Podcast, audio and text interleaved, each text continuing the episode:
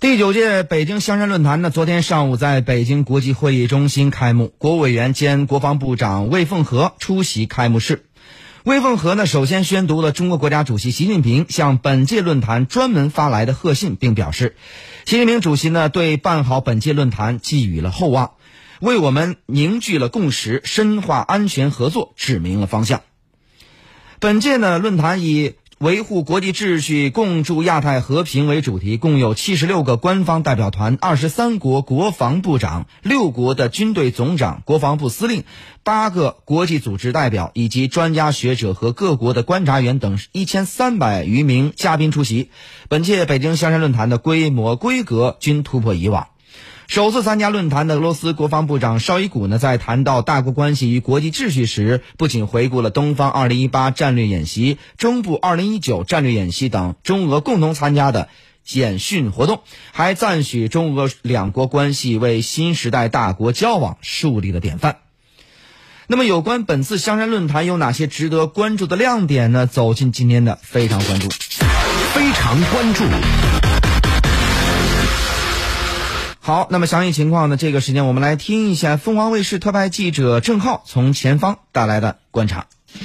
呃，第九届北京香山论坛呢，已经是举行了第一次的全体大会。呃，这一届的论坛的主题呢是维护国际秩序。呃，共筑亚太和平。而第一次大会的主题是大国关系与维护国际秩序。魏凤和上将，还有呢邵玉谷，另外呢，呃，还有其他的一些的与会的国防部长啊，就这样的一个主题展开了讨论。而在下午有八场平行的分组会议，围绕着更加具体的一些议题展开了专家之间的这种讨论。其中呢，包括了海上安全、防空合作、人工智能与未来战争。新亚太新安全架构、安全新理念等等这些的呃议题呢，来展开了讨论。我观察呢是非常有趣，因为专家面对面的讨论的非常的深入啊，大家呢是各抒己见，对一些新的概念或者是未来可能战争所面临的一些新的挑战，那么展开了不同层次的一些交锋。你比方说，在谈到人工智能与未来战争这个。议题的时候呢，那么有美国的专家就认为，其实呢，人工智能高科技的发展，一方面给战争的手段带来了一些创新，但是呢，也使得战争的风险逐渐的增加。特别是比方说无人机啊，而且呢，无人机发展到可以携带核弹头，那么一旦对方那么发现有这种带有核弹头的无人机进入到啊国家的领空的时候，到底是要进行预警的呃一个警告呢，还是直接把它击落啊？因此呢。未来战争的一些规则恐怕也受到高科技的这种发展而需要改变，而这个呢，也是一个国家、两个国家不能完成的，需要。